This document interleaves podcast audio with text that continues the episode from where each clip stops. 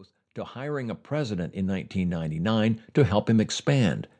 To afford it, he was prepared to have his own pay. I never had to take that cut because he was so good, he said.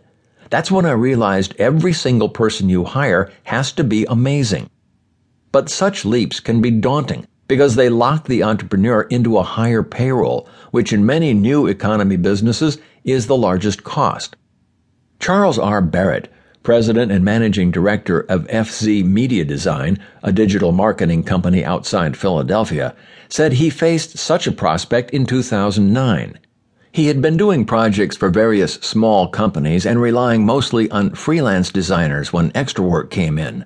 But after doing a small job for CareerBuilder.com, he was given the opportunity to do a lot more work for the job site. It was that first put up or shut up moment, he said. I just saw tremendous opportunity there. The door was open. How could I kick this door down? I needed bodies. He took the chance and began building a full time team, which is now eight people. It paid off.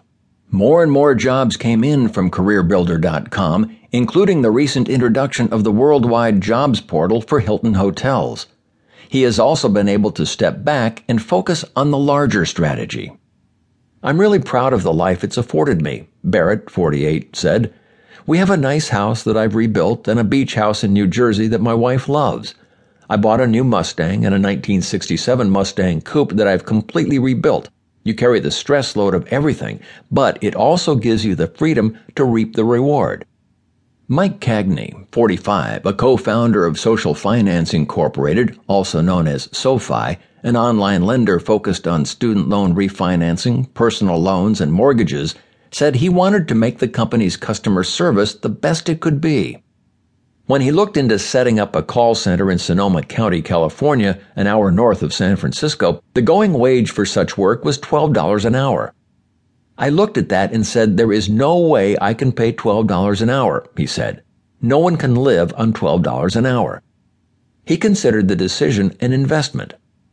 You can't have the front line of your business talking to your members worrying about making rent that month, he said. I said we needed to pay people a living wage.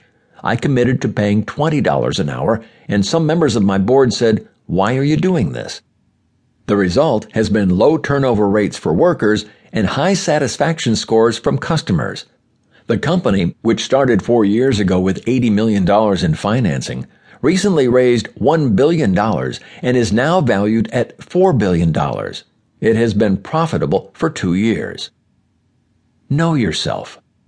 Larry Perkins, 38, applied three times for a job at Alvarez and Marsal, a top corporate restructuring firm, before he was hired in its Los Angeles office in 2006. That was a huge achievement in my life to get the job there, he said. But 15 days into his dream job, he said, I was on a jog and I said, What am I doing here? It wasn't the restructuring business, which he loved, that bothered him, but the job itself.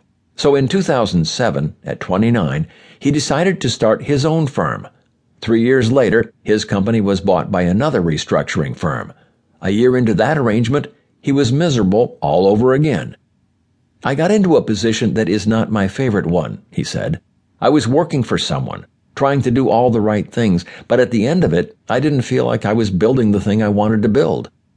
So with five core members, he bought the firm back a long, messy process that cost him most of the money he made on the initial sale.